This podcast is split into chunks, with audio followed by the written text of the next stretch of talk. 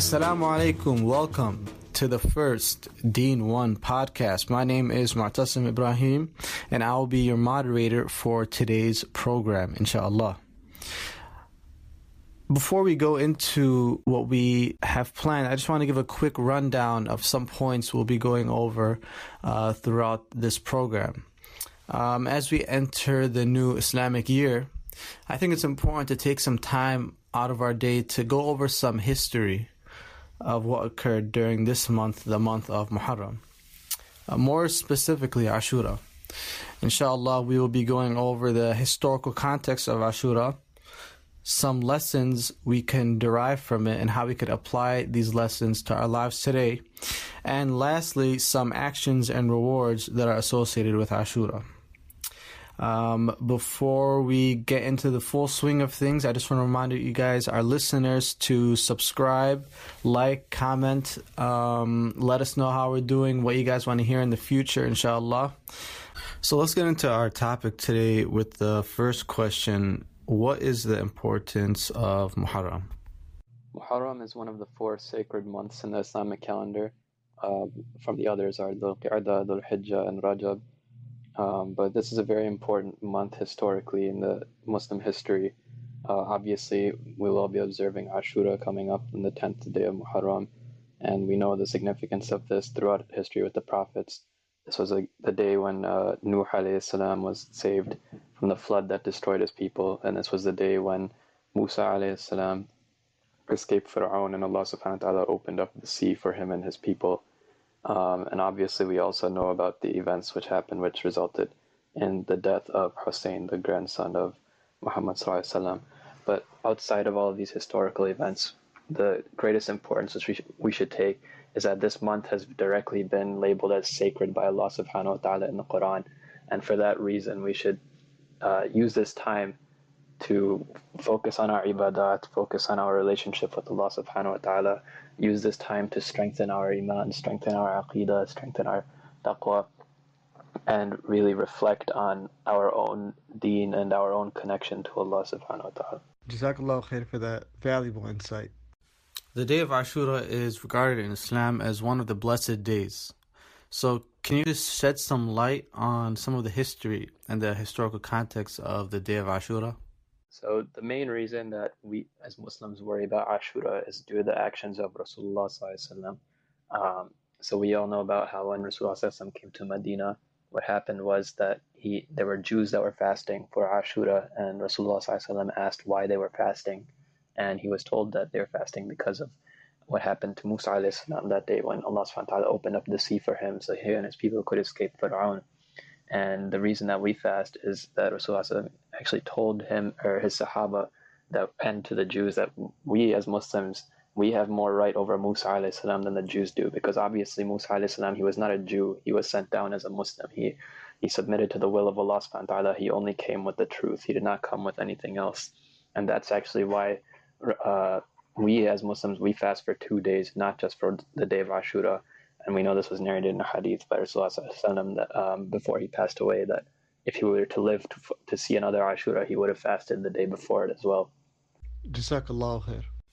We all know that Islam is unique because we could take lessons from the teachings of the Quran and the Hadith of Rasulullah wasallam, and also you know stories from the pre- previous prophets as well. So, what are some lessons and stories that we could derive from the previous two points that we discussed, and how could these lessons apply to our lives today? So, mentioning the historical context, the lessons we can draw from these events that are applicable to us today are standing up for the haqq, no matter what happens, no matter where we are, no matter who we face, we should always remember to stand up for the haqq for the sake of Allah Azza wa Jal, which is exactly what Hussein ibn Abi Talib did, which is exactly what Musa alayhi salam did. They went against, they went up against powerful oppressors. They went up against, uh, they went up against powerful tyrants. Yet they never folded. They always, they remained steadfast. And this is the example that we should follow. These are the lessons we should take in. We should stand up for justice. When we see the Muslim world, when we see the Muslim Ummah today, we see that it is suffering We see that our Muslim brothers and sisters in Kashmir, they are suffering. We see that our Muslim brothers and sisters in Palestine, in Syria, in Burma, they are suffering. What would Hussein ibn Ali radiallahu anhu do right now? What would he do? He would obviously stand up for the haqq. He would stand up for the for the justice this is what Islam teaches us. Islam has made it an obligation on us to stand up for the haqq. It is our obligation to relieve the people that are being oppressed. And we as Muslims need to do this and we must follow the footsteps of the people that did it before us. Do you have anything to add to that, Umar? The greatest lesson that we can learn from the historical events that happen on Ashura and Muharram in our Muslim history is to have uh, the tawakkul on Allah, you know, that you rely on Allah for everything and you don't seek your rizq from anywhere else. And this can be seen so clearly in what happened to Musa salam that, you know, the only way that he was able to escape the wrath of Fir'aun was by the will of Allah subhanahu wa ta'ala.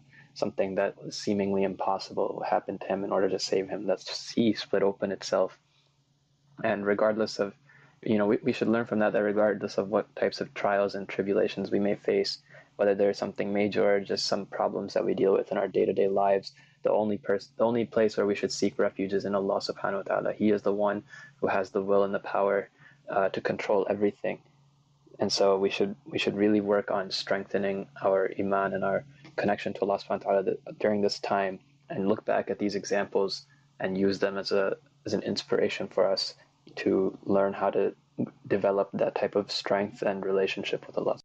Lastly, I just want to mention something that we as Muslims take for granted sometimes, and that is Allah subhanahu wa ta'ala is always granting us opportunities to earn His pleasure.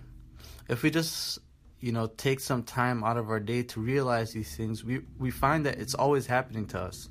For example if we go to the masjid and they ask us for donations that's one way of Allah subhanahu wa ta'ala granting us an opportunity to earn his pleasure. So as the day of Ashura is uh, descending upon us what are some actions and re- rewards that are associated with Ashura and how could we take advantage of these so of course Muharram is a very blessed month, and Ashura is a very significant day for us as Muslims. Some rewards and key actions that I urge all the listeners to keep in mind and to know that Allah will reward them for these actions, you know. Keep in mind that Allah, the, the Prophet Muhammad sallallahu alayhi wasallam said that after the month of Ramadan, fasting in the month of Muharram is the best month. So that that is a very important thing we should try to remember and we should try to fast as much as we can. Other than that, we should also remember that we need to stand up for the haqq. We need to stand up for the justice. We need to stand up against all the falsehood, against all the batil. This is an obligation on us. And standing up and struggling for the haqq, for the justice, struggling for this as it was displayed by Hussein radiallahu anhu. We should follow it the same way. And indeed, especially in this month, and Allah will surely reward us, inshallah. And we'll end off with that point. Uh, I just want to give a quick thank you to our guests for sharing these valuable reminders with us. And of course, to our listeners, thank you guys for being a part of our first podcast. Inshallah, there are many more to come. Um, and as we leave, I just want to give a quick reminder to subscribe, like, and comment. And until next time, Assalamu alaikum wa rahmatullahi wa barakatuh.